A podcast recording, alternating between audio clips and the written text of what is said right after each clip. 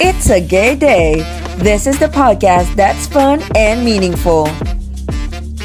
It's a gay day. This is the podcast for all girls and boys, gays and lesbians, queers and trans, allies, and everyone in the rainbow community. It's a gay day with Cody.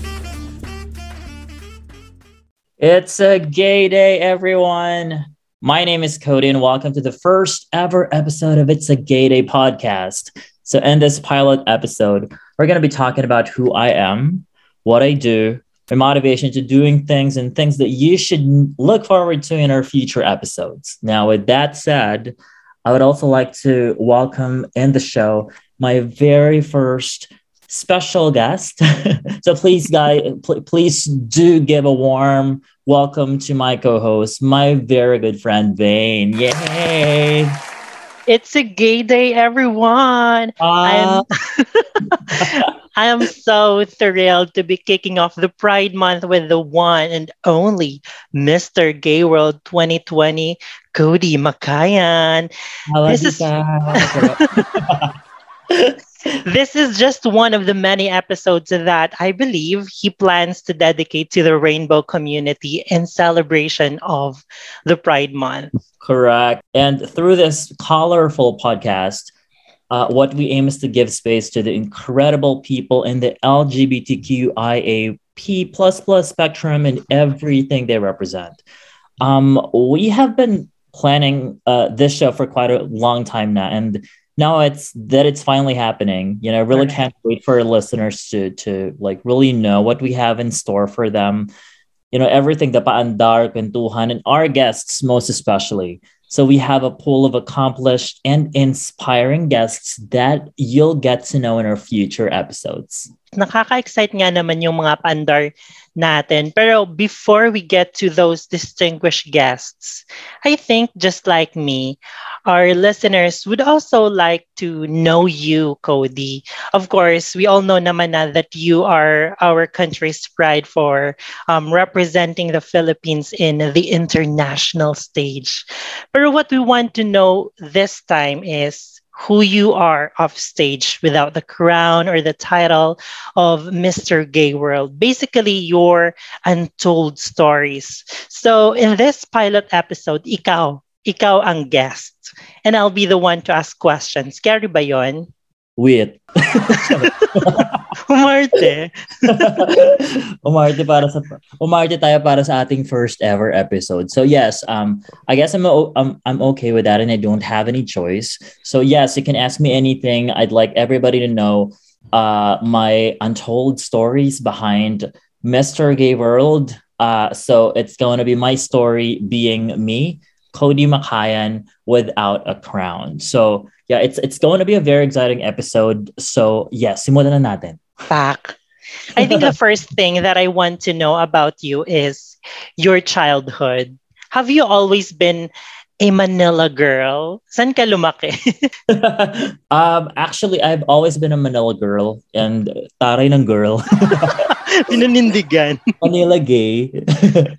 so uh, I have been in the in in the Metro Manila forever. So I have never been I've never been away from the city for a long time because uh, mm-hmm. this is where I grew up. This is Quezon City is the city where I was born in, and I was born in the 1990s. So I'm a 90s baby. Oh, and uh, diba, pak. Tapos, um, ano ba? Uh, kaya nga kapag kunyari, di ba, every time we fill out like a form about ourselves and um, meron dong section na nagtatanong about your province. Mm-hmm. Ang hirap sa uh, wala akong mailagay kundi Metro Manila, Quezon City kasi wala talaga akong probinsya. Although my parents do have their own provinces where they came from. Mm-hmm. And uh, especially uh, if it's like a vacation season for students and everybody else, kapag vacation season, wala akong pinupuntahang probinsya talagang matatawag kong probinsya ko. Kasi dito lang talaga ako lumaki. So nakikiprobinsya lang ako dun sa uh, probinsya ng mga kamag-anak namin like Quezon, Bacolod and all. Pero ako, wala talaga akong probinsya. So uh, purely uh, talaga, Miss, Man- Miss, Miss Quezon City talaga ako. Back from the City of Stars. Quezon Province. Quezon Province. Layo pala. Eto, isang bagay to na I think um, a lot of people would like to know. When did you realize um, that you are different sa mga kalaro mo or classmates mong lalaki. Kasi 'di ba in our generation, we have imaginations and maybe interests that we feel like it's not the same than sa mga kalaro nating mga lalaki. I feel like I I realized I was I was gay uh just recently. Uy! and I I Um, I remember kasi nung bagets na bagets pa ako, like as early as prep days. Ay? So that was like four four years old to five years old, mga ganon. I already knew I was different, although I I I still didn't know how I was going to identify myself as because at that time ang alam ko lang naman ang uh, well karamihan ang alam lang natin ay bakla o tomboy. So if Correct. you feel like you're attracted to um to the opposite sex then isa kang bakla. Uh but if you feel like you're attracted to both genders then hindi mo alam kung paano mo ma-identify yung sarili mo. So it was a process Mm. for me to uh it was a long process that I had to go through for me to fully identify how I should identify myself. So, pero nalaman ko na siya na different ako as early as uh, like four or five years old. Kasi parang may mga bet na rin ako ng mga ano, kalaro ko. O di ba? Palaban na agad ako ng bata. Baril-barilan ba yan? Wiz, 1020. Mother ka? Yes, dead mother, dead all. Ako kasi mga, ano ba to, bahay-bahayan. Ako yung Muji. tapos dapat ate, tapos luto-lutuan dapat ng mga Ay, mga shit. favorite kong laro ng luto-lutuan. Tapos, syempre, kukuha ka ng mga, ano ba to, mga lulutuin nyo yung mga, daho, mga bulaklak ng ano, bogambilya. Correct. Hiwa-hiwain. Aminin mo. Shit, relatable ka naman pala. Yes! Ano yung earliest gay memory mo? Like, yung, ako, like ako, um, parang yung feeling ko, yung pinakaunang ginawa ko na feeling ko, um, nung lumaki ako na-realize ko, na, ay, ay, bakla nga ako. Nung parang may moments na kahit mag-isa lang ako, nagme-majorette, majorette ako. Ikaw, ano yung ano mo? ano yung earliest gay memory mo? Eh, Teka, ko kaya yung majorette, majorette na mag-isa. Anong gamit mo nun? Ay, te, gusto ko talaga sabihin sa'yo na isa katuparan ko yung naging band leader ako ng high school. Pero Oo. moment mo kasi to eh. Ang akin, ah, siguro yung ano, serena-serenahan with the kumot. Ay, 'Di ba kasi nung mga bagets tayo, 'di ba, um, naabutan natin yung mga unang versions pa ng movie ng Jezebel, nila Alice Dixon, mga ganyan. So, napapanood ko yun sa, sa, sa TV, tas ah, bet ko talaga sabi ko, ang ganda naman ito. Tapos serena serena siya, bab- babalutin mo yung, yung legs mo ng kumot, tapos hanggang sa nagkaroon ng mga marina. aminin mo, may buhok ka. Aminin, um, aminin Kumot mo, din. tuwalya. Tapos yun, syempre, um, super nood ako doon ng mga Marimar. So feeling ko, at saka Maria Mercedes, ganyan-ganyan. So feeling ko ako si Maria, si Maria Mercedes with the, with the gown na kumot, mga ganyan. So alam ko na. Tapos may mga set of friends na ako ng elementary pa lang kami na ang tawag sa amin is Spice Girls. So may kanya-kanya kaming eksena ako si ano. Alam ko si Jerry ako eh. Tapos yung yon may kanya-kanya kaming ano mga mga names. So alam na namin na iba kami pero hindi namin alam kung tuna dapat dapat pa talaga kaming tawaging bakla o hindi. Mm. Hanggang sa yun, hanggang sa tumanda tapos na-identify na rin namin. Mm. So, ayun nga. Um, sa bahay nyo, was there like a formal coming out to your parents? What was the situation of you discovering about your sexuality nung lumalaki ka na? Um, I don't ever recall like an instance where we had to like confront each other and talk about my sexuality. Parang there was never uh, a time that it happened, and I I think we did not need to have that kind of conversation because when I was growing up, um, it was pretty obvious with all my gestures and all my actions that I was different. So, feeling ko, tanggap na siya ng mga magulang ko nung lumalaki ako. And expect naman ng lahat ng mga tao around me, like my relatives, my my Mhm. cousins and my my uncles and my aunts, nung lumalaki ako, alam na nila So hindi na hindi na namin siguro kailangan kinailangan na ma, na like officially sabihin ko sa kanilang I'm coming out as a Mhm. gay ganito ganyan kasi parang alam na talaga nila. So Mm. yun naman yung yung masaya ko kasi hindi ko kinailangan magtago sa kanila ganyan. So my our home was really a safe space for me to be who I am. Nice. So, ta- kaya talagang naibirit ko lahat ng mga pag pag Jezebel Jezebelan ko sa Kumo, ganyan panonood ko ng Miss Universe. Talagang ano, walang katakot-takot na walang pumipigil sa akin na, hoy, bawal yan, ganyan. Kasi hindi ka pwedeng maging bakla dito. Although, may mga may mga kamag-anak tayong hindi may iwasan na syempre aasarin ka, ganyan na parang Correct.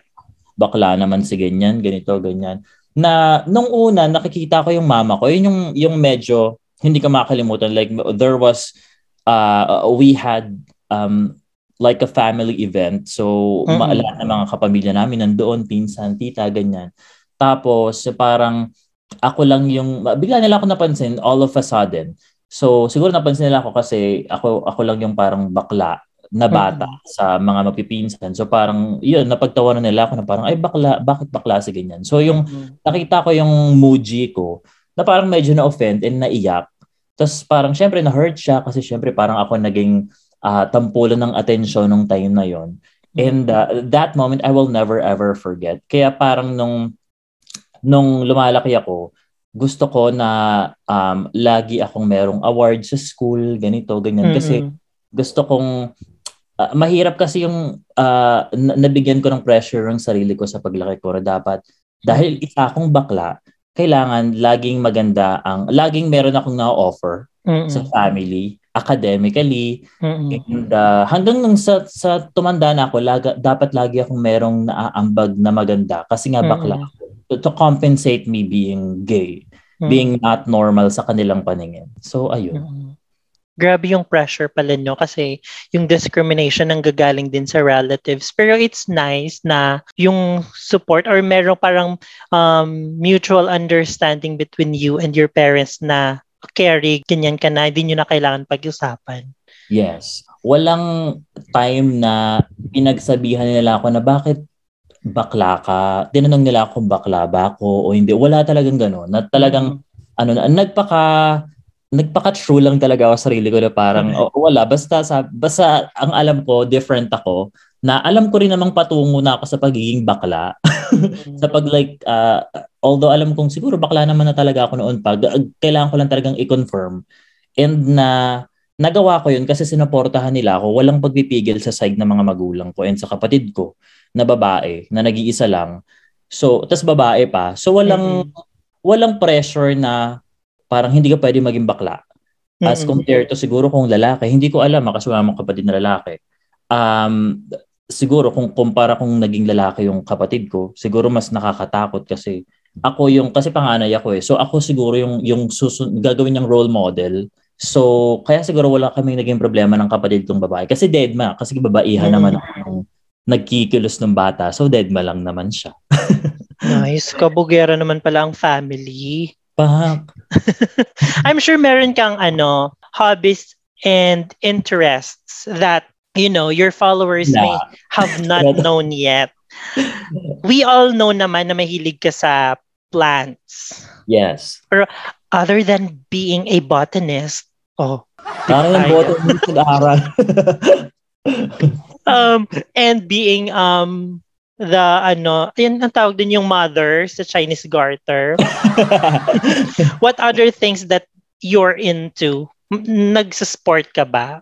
Wiz, wala. Ay, kapag sports talaga, as in talagang sobrang boring ko. Hindi ko nga alam kung um, wala akong alam sa basketball, sa volleyball. Napaka-weird ko kasi sa, 'di ba, dapat usually kasi kapag bakla ka or part ka ng LGBTQ+, ah dapat usually nasa ano, kalinya ka ng volleyball, ganyan. mm, mm, At least volleyball.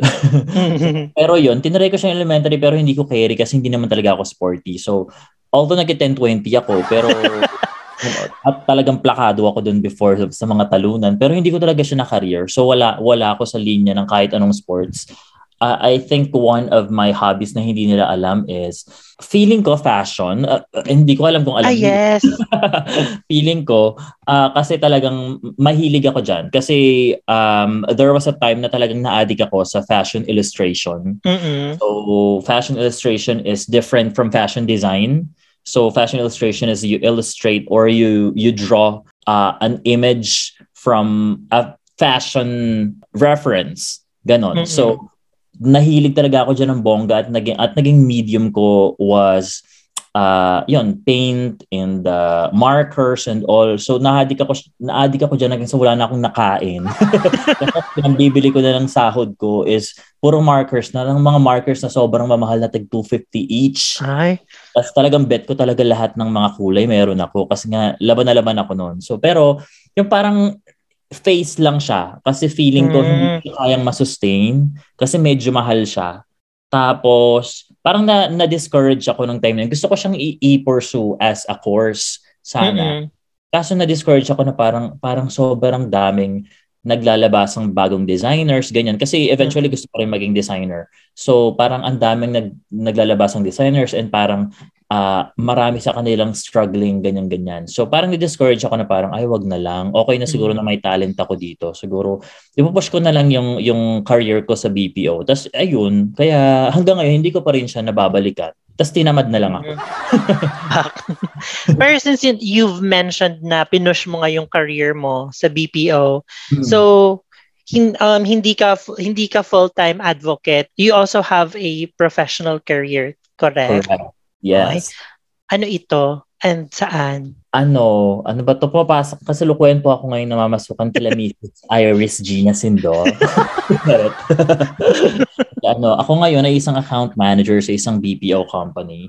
So, Oh. um, it, it's not a call center, but it's a Mm. BPO company kasi they offshore their correct. uh, their office here. So, ang ginagawa ko is nagko-close ako ng mga deals. So, uh, nasa isang sales environment ako. Mm-mm. So, nakikipag-usap ako araw-araw sa um, different business owners and then selling them our products, ganyan. And yun, Mhm. and that's what I've been doing for uh, going five years now this November. So, masaya Mhm. kasi um, I have been in this industry since 2009. So, that was back when I was 19 years old. And now I am 23. So, it's been a long! Charot.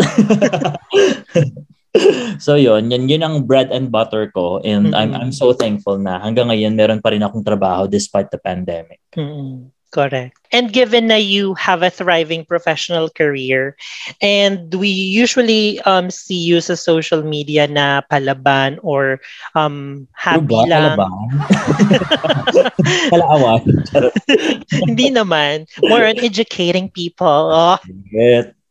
do you still have challenges in life? I'm sure your followers want also to know and maybe get an inspiration sa kung paano mo hinahandle yung daily hardships mo. Yes, I do. I, I do have a lot of challenges, Charot. so I do have a lot of challenges in life every day. Kasi nga, um, you know, I only choose what I would like to show on social media.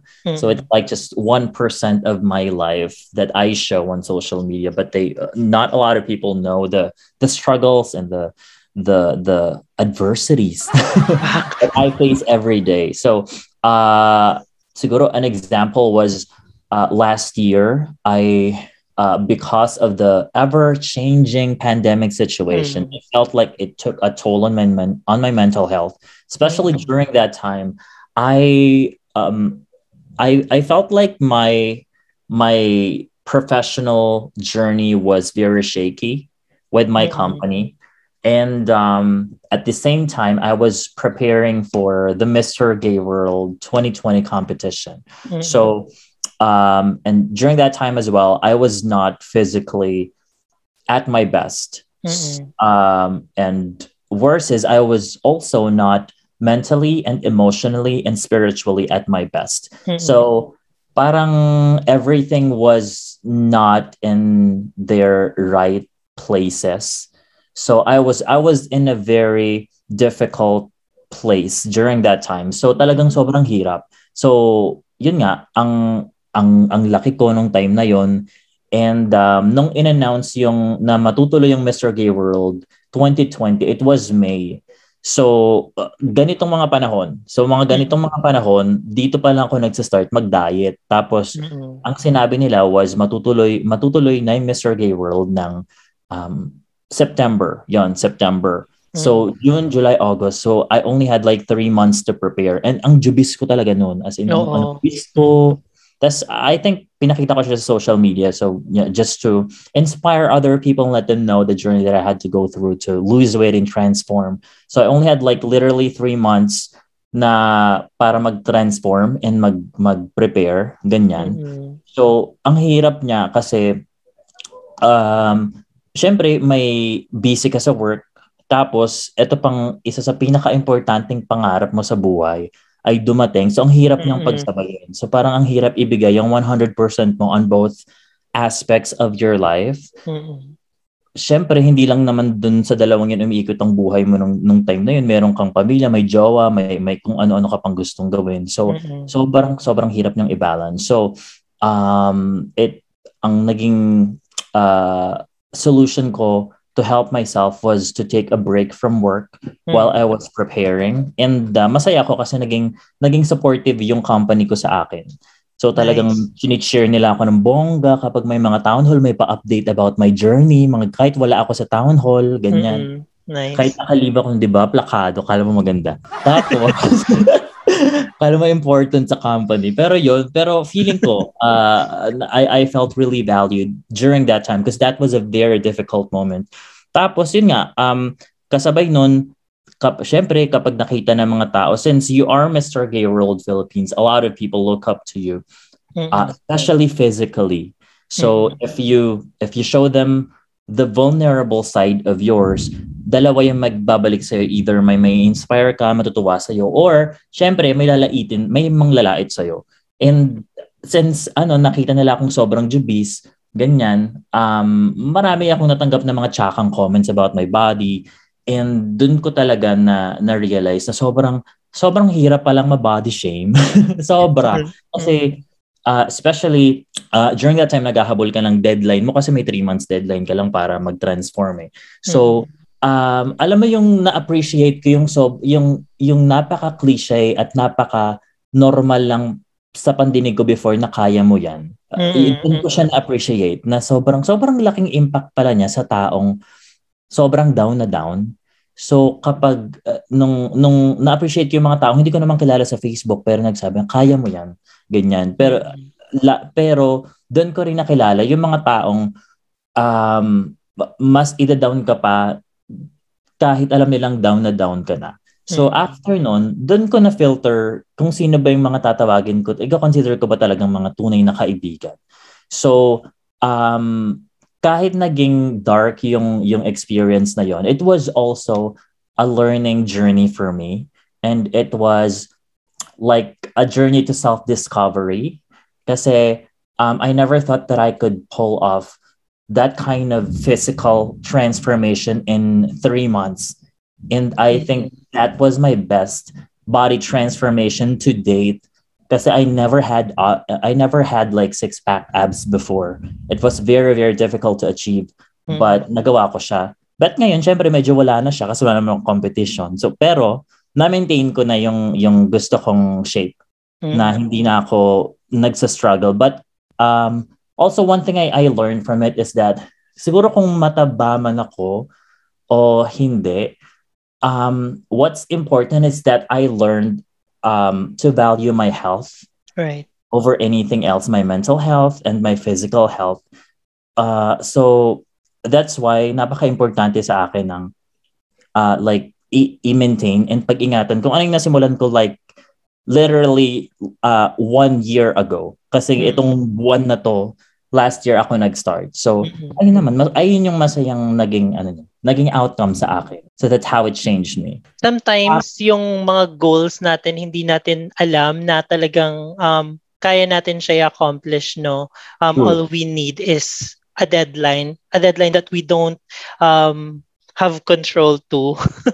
Yeah. And I think one thing na um your followers, your fans and ako um, can get from that story, Kabog, is I think it's really important that we take a break if we need to.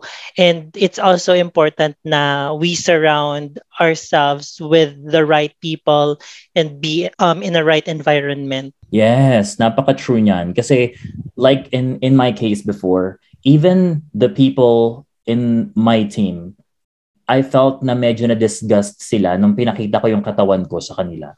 Kasi they asked me to send them like my the, the current photo of myself nung like June. And yun, oh, syempre walang filter, ang laki ng chan, ganyan ganyan. Mm-mm. Parang ah, kahit hindi sila magsalita, alam kong napaka-disappointed nila. Mm. Na parang sa akin is why are you so disappointed? Parang Mm. um, mas pinili nilang ipakita yung dismay nila dun sa nakita nilang picture ko Mm. instead na iparamdam sa akin na encourage ako na Mm. parang uy ka- okay so itong gagawin natin carry mo yan ganyan so ito next natin gagawin para magano ka no that, that's not what I felt pero meron din namang mga tao sa team ko especially kagandahang Flores yan sila Mm. Tito Gio Flores may mention ka na sila inang na sobrang sobrang um, nung nakita yung katawan ko, syempre, nagulat. Pero, na, na-appreciate ko talaga yung sinabi nilang, okay na, kaya mo yan. So, ito Mm. yung gagawin natin, ganito, ganyan. So, talagang, feeling ko hindi ako mag-isa Mm. na parang, ay, at least may nakaintindi sa akin at sinabi sa akin na wala namang hindi tumaba ng pandemic. So, parang, so parang, ay, tao pala ako. May nakikinig, may may tao rin palang nakakaintindi ng situation ko. So, tao rin pala ako. Na Mm. parang ganon. So, ayun, kaya lumakas din yung loob ko na parang, ay, oo nga, no. Parang hindi pala ako nag, hindi pala isolated dong issue ko.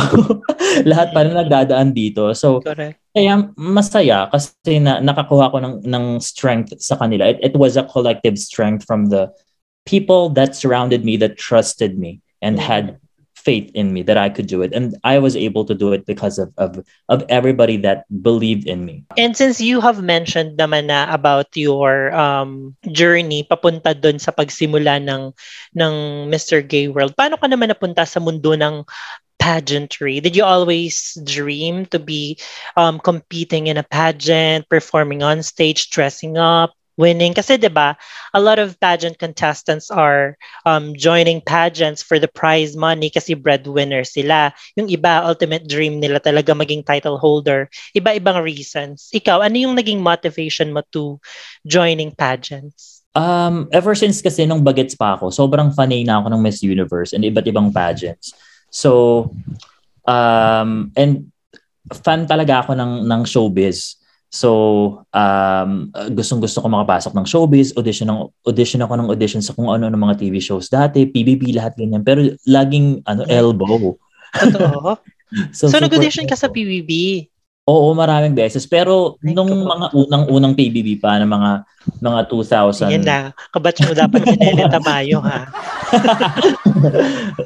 Tap, siguro mga ganun, mga ganung kaaga, mga Pinoy Pop Superstar, Super Audition pa ako dyan. Sa Oo. mga Star in a Million, mga ganyan. So, pero ng mga kauna-unahan pa nilang mga araw, hindi yung mga recent, ganyan. So, ayun, tapos, nung nagkaroon ng um, I Am Pop sa Showtime noong 2014, sabi ko, ay, parang plakado to for me. Yan, parang ano, para sa akin talaga to. Kasi para sa mga bets. Tapos ano, Mm. ah, pageant. So, super audition si ano si si Mami sa Goro sa ano sa ABS ganyan ganyan. Kailangan mo lang naman magpakita ng talent and your personality audition ganyan. Super ah, jumosok naman ako nung time na yon. Mm. So, ayun, masaya. Tapos, ang nakalaban ko pa noon, nung daily, is si Kuya Wilbur Tolentino, the National Director of Ah, Mr. ah. World Philippines Organization. So, doon ko siya na-meet. Tapos yon um, ah, nakapasok kaming dalawa ng weekly finals, tapos nalot-lot din kami ng weekly, ganyan. Pero ako, nakabalik ako ng wild card. Pero hindi rin naman ako na nanalo ng wild card. So, hindi ako nakapunta ng grand finals. Anyway, ah yun, tapos doon nag, nagsimula. Pero hin, hin- um, I guess ang naging motivation ko nun is gusto ko talagang makapasok ng entertainment industry. Kaya gusto kong, kaya, kaya ako nag-audition. Parang gusto ko siya maging stepping stone. And uh, eventually, ganun na rin naman yung naging, naging eksena ko. So, kahit natalo ako dun sa Poge, after nun, ang daming nagbukas ng mga opportunity sa akin na nakapag-perform ako sa iba't ibang lugar Mm. kapag may mga papiesta, mga ganyan-ganyan. So, um, nakapag, nakapag-showcase ako ng talent ko, na marami ako na-meet ng mga tao, hanggang ngayon friends ko pa rin. Mm-hmm. Tapos yun, doon ako na introduce sa iba't ibang mga clans pala sa sa Metro Manila mm-hmm. sa ng mga Bex. So mm-hmm. may iba-ibang kaya mga Fernandez, ganyan Lopez, ganyan. Meron palang mga interclans na pageants and doon ako doon mas lalong parang na broaden ang kaalaman ko about pageants kasi alam ko lang is oo, ang alam ko lang is traditional uh, pageants for men and women, heterosexual and also transgender mm-hmm. transgender women eh, or gay na nagka-cross dress ganyan. Mm-hmm. Pero meron palang pageants pala talaga for gay men uh, who do not cross dress. Ganon. So, doon ako nag-start. Then, super join ako ng mga contest sa mga barangay, sa mga probinsya, ganyan. Ang pinaka, feeling ko ang pinakamalayo ko narating was uh, Taal, Batangas, feeling ko, or Cabanatuan. Sa mga ganong level. yung pupunta kami dun sa sa contest sa sa probinsya na na pamasahe lang ang dala namin. So hindi pwedeng hindi ako pumwesto or else why kami John Masoy pa Juwe. So ganun yung eksena ng mga Bex. Tapos yun, tapos sumali ako sa 20, nung 2016 sa Mr. Uh, sa Fahrenheit Look of the Year. Hmm. Tapos na hindi ako nag-title, uh, runner-up ako, third hmm. runner-up. Tapos sumali ako ng 2017 ulit. Hindi rin ako nanalo. Uh, second runner-up naman ako noon. And then, sabi ko parang, ayoko na, ganyan-ganyan. Sabi ko, parang hindi para sa akin ang ano, ito. Kasi hindi pa ako nakaka-title. Hmm. Although may mga na-title naman akong ano, mga baranggayan na mga mga mapoge, ganyan-ganyan. Pero siguro wala pa sa lima, ganyan sa dami ng sinalikan ko. So, madalas talaga akong runner-up.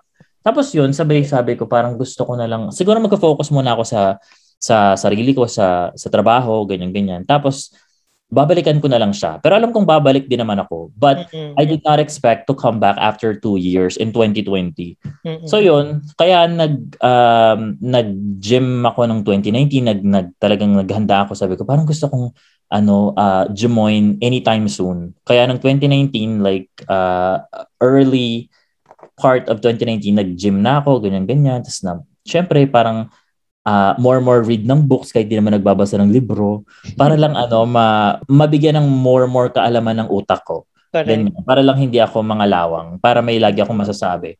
Tapos yon sabay, sumali na ako ng Mr. Gay World Philippines 2020 nung Feb 2020. Hmm. Ayun. Tapos nung time na yon, wala talaga akong ine-expect. Nasabi ko, ang, ang gusto ko lang is uh, since na-miss ko talaga ang sumali, tapos sabi ko, why don't I give it a try? Like one last try. Tapos, uh, whatever happens, manalo o matalo man ako, parang wala naman ang mawawala sa akin kasi ang dami ko naman ng beses natalo. Tapos itong mga kakalabanin ko sa sa batch namin is mga nakakalaban ko na rin naman noon sa mga baranggayan, sa ibang sa look of the year before. Mm. Tapos, although may mga bago, pero karamihan sa kanila is kilala na ako. Mm. Tapos yun, sabay, sabi ko parang, hmm, dead man naman na kung matalo. Basta, ang, ang alam mong nasa isip ko talaga, gusto ko lang talaga lumabas ng fresh at lakad. Kaya ang ginawa ko, bawat category, sabi ko, talagang very hands-on ako. Sabi ko, that ito yung costume ko, pasabog, ganyan, ganyan. Tapos, um, yung, yung coat ko, ganito, ganito, makeup, ganito. So talagang lahat yon lahat ng mga labas ko, sobrang masaya ako kasi kahit manalo man ako matalo, alam kong sa sarili kong fresh ako. Tapos, uh, na, parang yung labas ko ngayon, hu- huli man na yon sakali na pageant ko is at least kapag na-compare ng mga taong may kilala sa akin, is masasabi nilang ayun yung best na nakita ka namin sa sa perfor- na, na performance mo ever. Mm-hmm. So yun, na feeling ko na achieve ko naman kasi ayun naman din yung yung common feedback na, na, na narinig ko, hindi naman sa pagmamaganda at pagmamaasim, pero ayun naman ang narinig ko sa mga ano, sa mga uh, mga nakapanood sa akin nung gabing yun. Tapos yun, eventually nanalo kaya sobrang saya. Hmm. And um, ang nakakaloka pa wala akong passport kasi hindi naman ako pala alas ng bansa at wala akong plano. talagang wala wala sa isip ko ang manalo. Gusto ko lang talaga maging fresh. Tapos, so nung time na yon, 'di ba, Feb, tapos May na ang like first week ng May ang uh, suppose na Mr. Gay World 2020 sana. Eh yun kaya nagagahol ako nun sa sa ano sa sa oras kasi nga wala pa akong passport like never pa akong lumabas ng bansa kaya hindi ako nag-aasikaso ng passport wala rin man akong balak na magbakasyon sa ibang bansa kasi magastos tapos yun sabay um, nahagard pa ako nung kasi yung humid ko nawawala. So nawala ako. Tapos te, ang eksena, ano ba to? Eh, di ba ang daming kailangang requirement sa passport? Kung wala kang mga primary ID. So ang eksena ko, gumora pa ako sa ano sa eh syempre since ano na yun mga uh, Feb mag magla last week na ng Feb. Tapos syempre mag-aasikaso ka pa ng visa, ganyan ganyan. So parang meron na lang akong March. Tapos dapat April fresh na ako noon. Shit. So, um, so meron akong March para mag-asikaso ng travel requirements, ganyan. Tapos, uh, haggard kasi wala nga akong primary ID, primary ID. So, ang only choice ko lang was uh, to get like a postal ID. Sobrang haggard pala kumuha ng postal ID kasi parang lakas din niyang maka-NBI yung buong araw. Ay, true. O as, as in haggard. Tapos, di ba, doon sa paggawa mo ng postal ID, may mga pa-requirements pang, syempre, mga pa-ID. Eh, wala nga ako mga pa-NBI kasi hindi naman ako nag uh, wala hindi ko naman na kailangan kumuha ng bagong NBA kasi may trabaho naman ako. Mm-hmm. na parang walang walang it did not call for any situation. Parang ganyan. So mm-hmm. ayun. So kaya nahagard ako. Tapos bigla na lang nagka-pandemya. Sabi ko ano ba yan? Inakabaylan na ako ng mga outfit. Siyempre, di ba, nung parang, nung after ko manalo, may mga pag-guesting, ganyan, may mga invitation for events. So, si Mami, supervisong ng mga outfit na nagpondo na ako ng mga outfit ko. Oo. Tapos biglang ano, nung, eh, meron pa kaming, um, nung gabi na in-announce na magla-lockdown na, meron pang Miss F, Miss, Miss Earth Fahrenheit. Nung gabi uh-huh. yun, parang Sunday o Saturday night ata yun. Tapos nung like uh, 12 midnight, yung like the next day, ay na ipapatupad na yung lockdown. So sabi ko, ano ba yun? Eh, may pageant. Sabi ko, anong oras yung pageant? Dapat ano? Eh, may outfit na kami. Tapos lahat na naman kasali, nag naghanda. Mm. Tapos host-hostan kami noon, ganyan, nung, nung sa F. Ayun sana yung last event ng F nung before the pandemic. Pero yun nga, hindi na inabot kasi yung parang marami ng mga cities ang naglalak nang nagla-lockdown na ng mga ano, ng mga ang tawag doon, yung mga may mga pa-barriers na sa mga ano, sa mga lusutan. Oo, oo. Tawag doon, basta yon tapos yun, kaya hindi na rin natuloy. Ito sabi ko, ano ba yun? Dami ko pa namang outfit. At nakakaloka doon, te. Hanggang ngayon, may mga outfit akong hindi nasusuot. may mga talaga, may mga etiketa pa. Sabi ko, ano ba to? Hindi ko na nasuot. Gumabis na lang tsaka pumayat. Wait pa. Tapos di, te, hindi ko na rin masusuot kasi hindi na uso. Tayin mo na lang umuso ulit. Oo, ay ako uso na, ay mga pinapeg ko pa naman yung oversized, Korean, ganyan. ay mga yun mga pinagbibili ko, fit, muscle, muscle, ganyan, borta, borta. So, sabi ko na ba, hindi ko na masusuot to, ganyan. So, nandiyan lang sila sa ano, sa cabinet. Siguro antayin ko na lang mag-uso. Anyway, ayun. hindi ko alam na um, nag-join ka din pala sa madaming ano, barangaya na pageants. Oo, te, marami. Kabog. Yung Jumijip, ganyan. Oo, oh, Jeep. Tulad sa ano sa Die Beautiful. Yes, yung super rent kayo ng Jeep o kaya van, tapos nandoon yung mga Shit. Mas marami kayo. Costume, oo, marami. Parang ang happy. Masaya, masaya, masaya talaga kasi iba yung experience eh. Tapos, syempre makakamit ka pa ng iba't ibang mga Bex din sa ano, iba-ibang lugar. Tapos mm. malditahan kayo kapag nandun na kayo parang, alam ko, pa, ano, ano ba to? Syempre sa isip-isip yung parang, ganda-ganda to, wala naman tong QA, gano'n, gano'n yung mga ano, yung mga nasa isip mo. Pero syempre yung mapahalata that friendly ka. Ayun na, lumalabas na yung mga kaugalian When you finally won your first national crown, first crown mo yun? Oo, national. Kasi, oo, isa pa lang naman ang national na sinasalihan ko. Okay your your parents were there, diba? And we could see how proud they were. Um, how did you feel about that given na hindi ka lang basta tanggap ng parents mo, but they also cheered for you and celebrated with you during your victory? Masaya, masayang masaya kasi um nas, nas alam mo yung wala kang reservation sa pag-share mm-hmm. ng, ng tagumpay mo. Kasi ang tagumpay ko ay tagumpay din nila. Ganun Pak. yung sena namin. Impact. And why? Oo nga, no? 'Di ba? So, masaya. Tapos, talagang, 'di ba sa, eh yung Puji ko kasi, sobrang lasinggero noon. So, uh, ang ang start kasi ng pageant, ang sabi kasi is alas 9, at 9 to 10. Tapos syempre, um, pa, although may naka-reserve na kaming uh, mga mga table para sa kanila, nagpa-reserve na kami ahead of time. gusto pa rin nilang maaga sila para sure na hindi sila mahagard makapasok. So, ang eksena, parang 7pm pa lang, nandun na sila. Tapos 7pm pa lang, nagiinuman na sila. Tapos kayo nag-start 12. so, yung project eh, lasing na lasing na nag-start. Tapos nagtatalak. Pag lasing pa naman yun, walang filter yung nangabu. So, super bumubulan mo ngayon. Ah, habang nag-ano, ah, kapag tinatawag ako, ah, super sigawan sila. Edi, Puji ko, nagwawala rin, super sigawan. Tapos, di ba kapag QA na, dapat shuhimik. Mm-hmm. Eh ako, yung Fuji kasi sobrang kalasingan, hindi mo talaga makakontrol.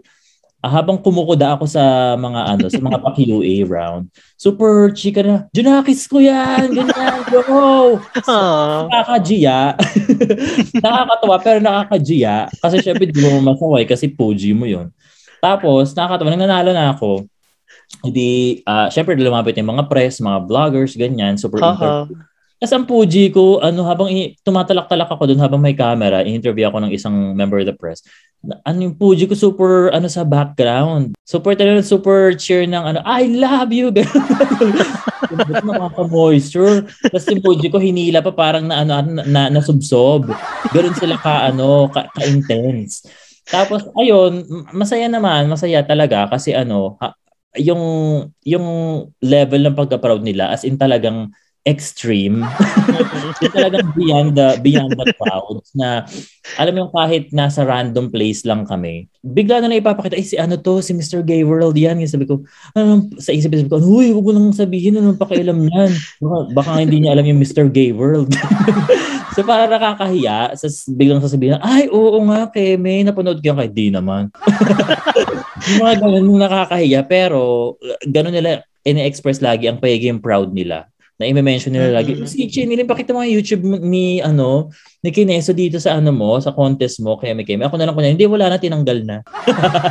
Parang hindi ka mapakita. ako lang nahihiya sa sobrang pagka-proud nila. Pero at least 'di ba, um super supportive sila at nakakatuwa 'yon. Medyo na natawa lang ako dun sa part na ang aga pa lang nagiinom na. Naalala ko yung ano yung commercial ni ni Dolphy. inom siya ng inom. Yes, te. So, sobrang kakanomo niya, hindi na tuloy siya conscious dun sa ano sa event. Parang hindi niya na na-enjoy. At least naalala pa niya. Yes. Ito, I think everyone already knows naman na joining pageants is not easy kasi lagi itong sinasabi ng mga contestera. Mm-mm, hindi Some talaga. pageant fans um, aspire to join pageants. And I think they're interested in knowing your challenges in joining pageants in general.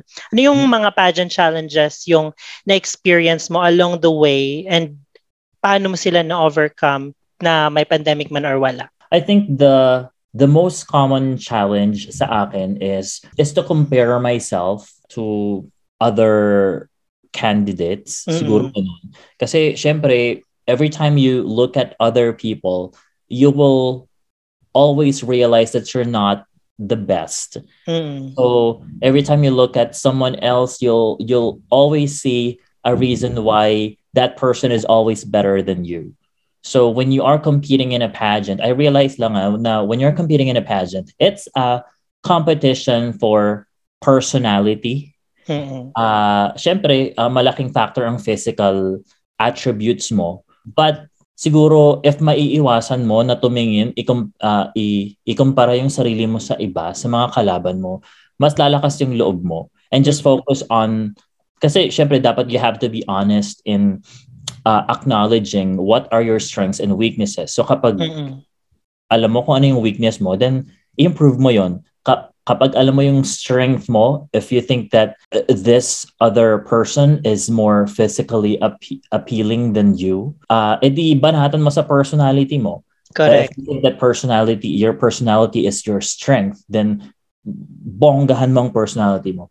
Um, work on your communication skills. I, I guess yon yung parang your inner demons will always be inevitably difficult to overcome. Mm-hmm. But if you trust your yourself, especially if you know, yun nga sabi ko, if you know your strengths and weaknesses, if you honestly acknowledge them in yourself, then I think it'll be so easy for you to to defeat your inner demons. Ayun yung pinakamahirap na nakalaban kapag sumasali ka ng pageants. Yung parang napaka-confident mo na feeling mo ang ganda mo na. Tapos may kita mo, ma-intimidate ka sa iba.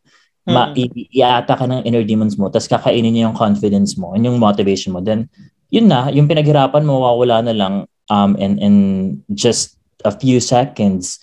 Mm-hmm. Pangit na yung performance mo on stage. Kasi mm-hmm. nga nagpakain ka dun sa ano, mm-hmm. sa sa inner demons mo. So, your, your inner saboteur, sabi nga ni RuPaul, sa drag race, the inner sabotina. So, yun, kailangan well aware ka of what's happening around you. Kasi syempre, pa-brainihan din naman ng pageants, di naman to pagandahan lang. So, it's really Mm-mm. A competition of personality, beauty, and brains and everything.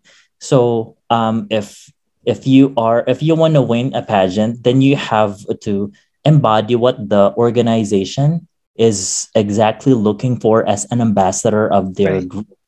So which which what I exactly did when I competed at Mr. Gay World 2020. So feeling ko, kahit di pa ako nanalo, nang nagko-compete pa lang ako, in-embody ko na talaga siya at nasa isip ko ako si Mr. Gay World. Kapag may mm-hmm. nag-interview sa akin, kapag lumalabas ako, kasi talagang inaral ko yung yung yung rule book nila eh, na after mong manalo, kapag Mr. Gay World ka, you always have to dress to impress. Hindi ka pwedeng tsakang lumabas. Hmm. Um, kailangan uh, hindi ka umiinom sa labas. Kailangan hindi ka nagyosi sa labas. Ganyan. Talagang in-embody ko siya parang ako si Mr. Gabriel, kaya ako yung hmm. panlong ninyo. Ganon. Ganon yung naging, ganon yung naging thinking ko.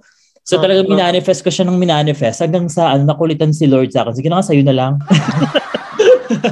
Speaking of Mr. Gay World, let's go back to um your Mr. Gay World 2020 pageant experience naman.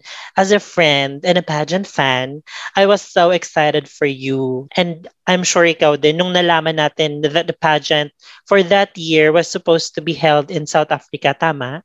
Yes, correct. Unfortunately, it was postponed due to pandemic. Mm. We waited so long until yeah. it finally happened pero it was done virtually. Yes. Ano yung mga challenges na na kailangan mong ma-overcome for that virtual competition? Naku, napakadami. Kung papapiliin nga ako kung virtual o face-to-face, face-to-face pa din.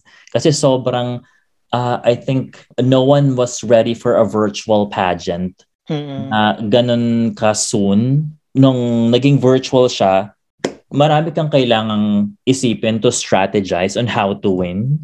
Kasi basically, everything will be based on how you present yourself on social media, mm-hmm. on your photos, and on the camera when you talk to the judges and when you present yourself to the board of the organization. So, mm-hmm.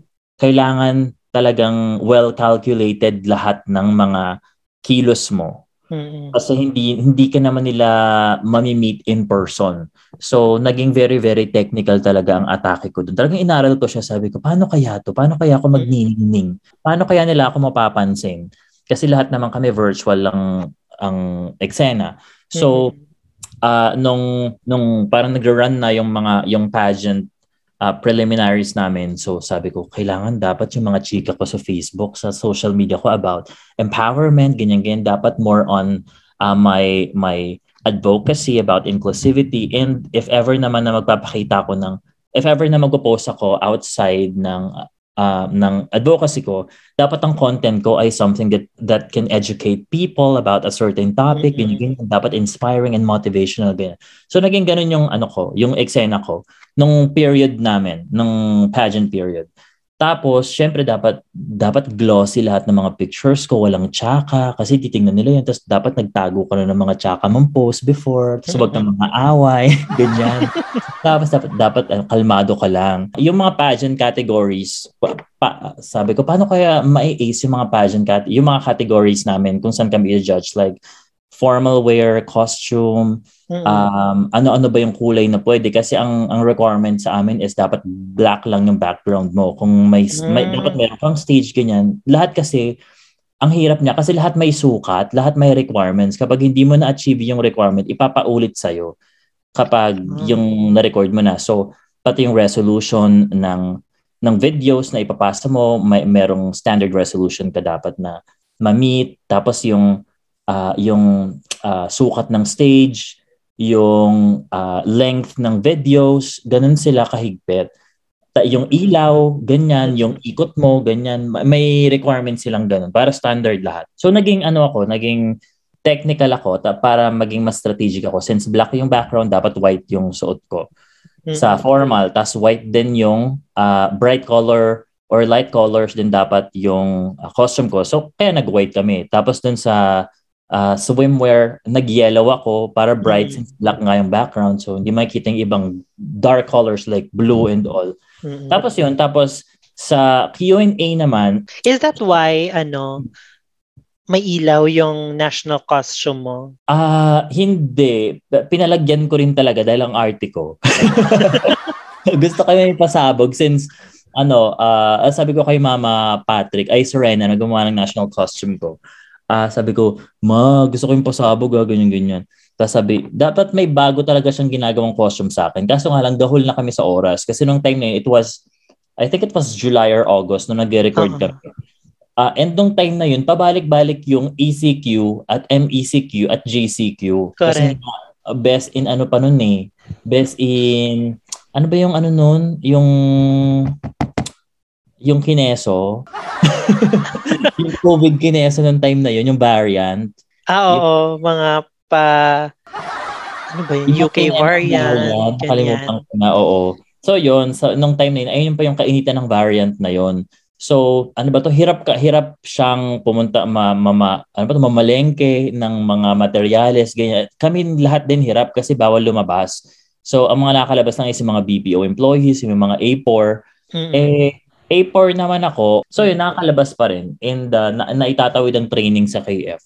Tapos, yun, sa Q&A, syempre, super training. Parang weekly yun, meron kaming training sa KF ng paano sumagot ng Q&A. Mm. So, ang dami namin mga pinag-aaralang mga mga possible questions and pinapractice din namin kung paano namin i- i-present yung advocacy namin kapag in-interview na kami sa preliminary. So, paano kami, paano namin paiikutin, paano kami makakatsok-tsak kapag ano, tinanong kami ng ganito mga questions ng mga judges, ganyan-ganyan. After nun, na- naitawid ko naman at meron pa siyang mga parang ano, long ri- long written na ah, exam essay. Hard na essay. Tapos, super buong araw ko talaga siyang kinareer na ano, na nasagutan. Kasi pwede ka naman mag-google eh. Kasi ano naman siya, ah, sinend lang sa amin via email yung questions, tapos ibabalik namin. Pero, Mm-mm. Ang mga hard doon, syempre gusto mo i-chok-chak yung mga ano, yung mga mga situational and hypothetical questions. Mm-mm. Talagang uh, kinareer ko siya ng bongga. In the end, hindi rin naman ako yung ano, naging top dun sa Chem. dun sa category na yon So sabi ko, dead man, at least naiplakato ko feeling ko. Ayun, ganun, ganun siya ka, ka-technical, technically challenging ta, as compared to the face-to-face, traditional face-to-face. So, kaya sabi ko, mas gusto ko na face-to-face. Kasi syempre, dala mo na yung gamit mo, pu- pupunta ka doon, dala mo yung gamit mo, team mo, ganyan, tapos tapos na. Gano'n, hindi yung ikaw pa dito yung bahala sa lahat ng technical aspects. So, ayun yung mahirap. During that time, Philippines yung yung title holder. Yes. May pressure. Ano gaano kalakas yung pressure sa na na ma-back to back yung ano, yung competition? Super duper pressure. Parang pressure sa akin is 110%. Kasi sabi ko, ah iilan na nga lang kami dito sa batch na to. Dapat pumwesto pa ako kung hindi ako magiging title. Mm. Kaya talagang sinikap ko dapat magaling ako dito. Kaya talagang ah, sobrang motivated ako na mag-transform ako agad physically. Kasi ayoko namang ipahiya yung yung ah, current training natin na parang ay bakit ganyan. So Mm. gusto ko talaga yung super duper best ko ang ibibigay ko. Kaya ayun feeling ko hindi naman ako nabigo. So hopefully wala rin akong nabigo. At naitawid mo ang three-peat. Yes. Ang Kabog. trippy. At yung ano ba to yung yung etong sa question and answer ko na grit, heart, and mind. Hindi ko rin alam kung bakit, kung saan ko napulot yung, yung mga chika na yun. kasi sa, naalala ko na lang kasi sa office namin, one of our core values is having grit. Tapos, ah, having the heart, kineso, kineso, tapos having Ayan na, core values pala ng office. Kasi inisip ko, syempre, gano'n naman talaga, gano'n kasi tinuro sa aming formula na kung paano sumagot, ganyan. So, nirelate ko na lang siya dun sa pagiging Mr. Gay World kasi ang tanong nga, what are the three qualities that make a great Mr. Gay World? Ayoko namang maging super specific so dapat maging broadcast answer mo para ma-cover niya lahat ng mga positive attributes na mag-fall under mm-hmm. ng tatlong yon. So yun, sa, kaya kinuda ako ng great heart, mind, pak! so yun. At nakaka, nakakaloka lang. May nakita ako dun sa TikTok na ang sabi, ay tingnan mo, mahalatang may binabasa. Sabi ko, kapal ng mukha niya. Kung makapag ano, naganda siya. Alam ba niya kung anong pinagdaanan ko nung araw na yan? Ano, ang pinagdaanan ko kasi nung nakakaloka kasi, ang schedule ko nun sa Zoom, recording ko sa Q&A namin is 4 p.m. Manila. Mm-hmm. Tapos, uh, hindi ako mapakali. So sabi ko, lo, gusto ko mag-gym na lang ako para wala yung kaba. Kasi sobrang anxious na ako, sobrang ner- nervous ko. So super gym si, ano, si Bakla. Mm-hmm. Super gora sa ano, anytime fitness, super gym ako ng uh, alas 11. Tapos ang bala ko, ujujuwi ako ng alauna. Kasi nga, ano, Sabado naman yon So feeling ko hindi traffic. Tapos haggard day, nung pajuwi na ako, ang kropik. Eh, lapit ko lang naman, di ba, sa um, SM Nova to Deparo. So kapag normal traffic, siguro mga wala pang, uh, siguro 20 minutes nasa bahay na ako. Tapos as in sobrang traffic talaga at parang oras na sabi ko, la, nangyari, ganyan. Tapos edi-stress na ako eh magse-set up pa kami sa bahay. Hindi pa ako naka, hindi pa naka-set up yung parang black background ko, may pa-cartolina, ganyan-ganyan, tas pa-ring mm-hmm. light. So buti na lang yung jowa ko si Mimili nandun sa sa Balor. Sabi mm-hmm. ko, set up mo na yung ganyan, kineso ko kineso. So, syempre, mag-makeup pa ako, mag-ayos pa ako kasi that naka-formal. So, mm-hmm. explain ko tuloy, medyo hindi tuloy plakado yung hair ko, yung pengkay, ganyan. Hindi plakado. Hindi yun yung bet kong look dun sa eksena okay. Kasi nga nagmamadali na ako. So, alam mo pagkababang pagbaba ko ng balor, super park na agad ako ng kotse, tapos sabi, ligo agad si ate, pakligo, jihis, tapos ano, ano ba to? Uh, palong, pengkay, pak, umabot ako. Kaya nung alam mo yung nag-Q&A ako na nung time pa naman yun, sabay-sabay na ni-record yung para sa personal interview, saka yung para sa possible Q&A if ever makapasok ka. Kasi pre-recorded lahat eh. Uh-huh. So, uh, ang daming syunong. Alam mo yung parang hindi ka naka, hindi ka man nakapag-condition kasi galing ka ba dun sa stress. Oo. Uh, pagmamadali mo sa biyahe, sa biyahe para makauwi. So parang wala kang hindi parang na-reset yung o hindi ka naka, nakapagkalma ng utak at hindi na-reset yung mm. yung mo. So galing ka ba dun sa pagka-imbay mo sa traffic. Kaya medyo feeling ko hindi ko pa best yung naging ko sa mga ano sa mga answers But eventually, ako naman yung nanalo ng best in personal interview. So meaning, kabog yung, mm-hmm. yung naging performance ko doon sa mga ano questions. And yon syempre, yung, yung final question namin. So feeling ko naging kabog din naman. Kahit ang pinanggalingan niya talaga niya is stress. Lalabas ka pa ha.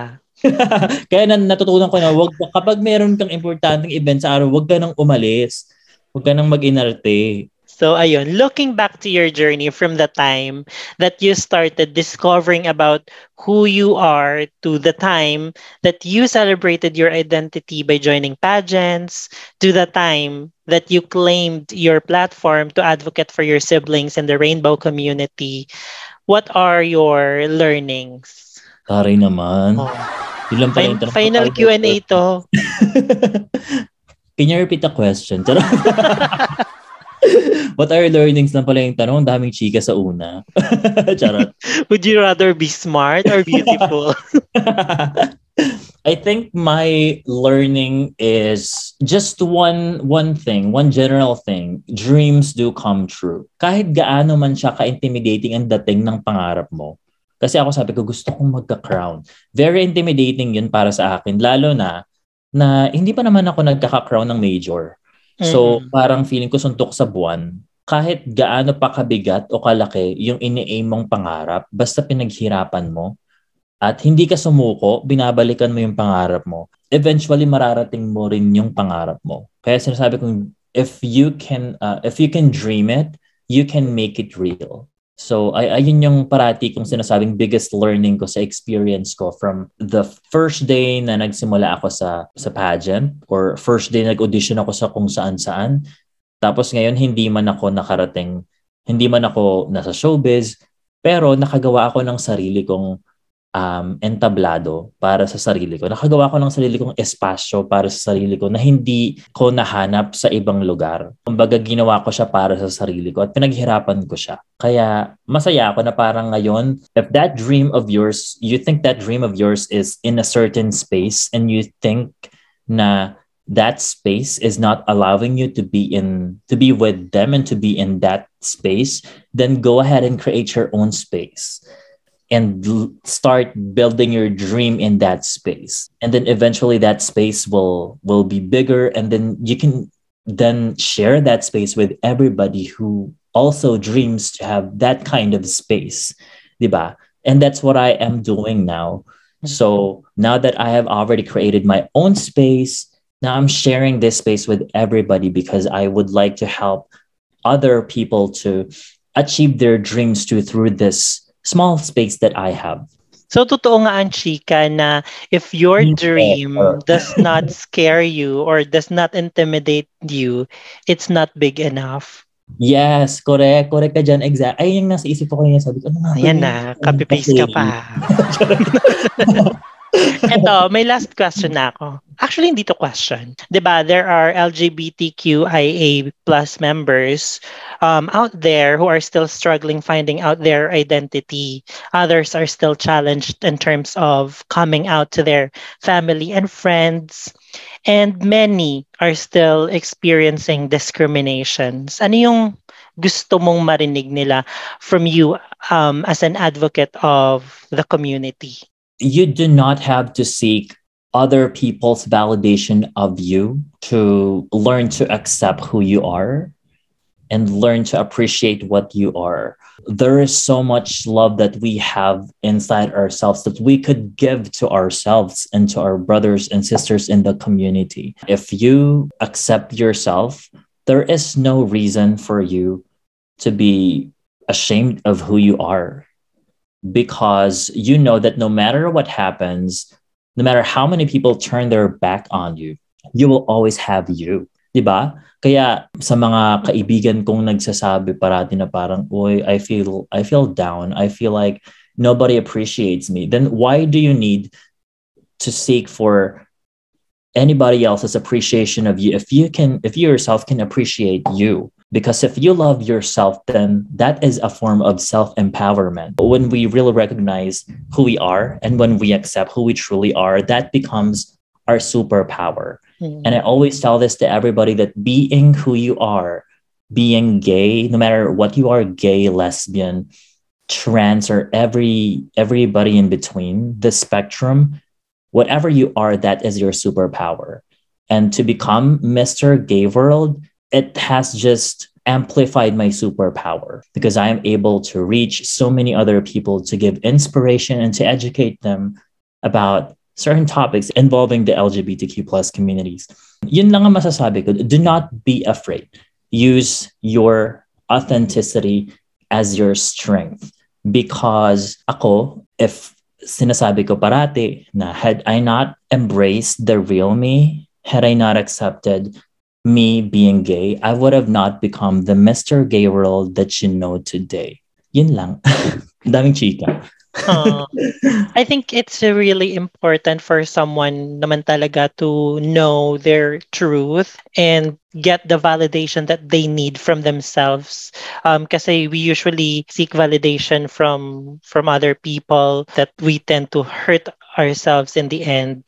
Pero I think tama ka naman na if we start loving ourselves and if we start accepting ourselves one way or another, people that surround us will uh, eventually accept us. Ayun. Yeah.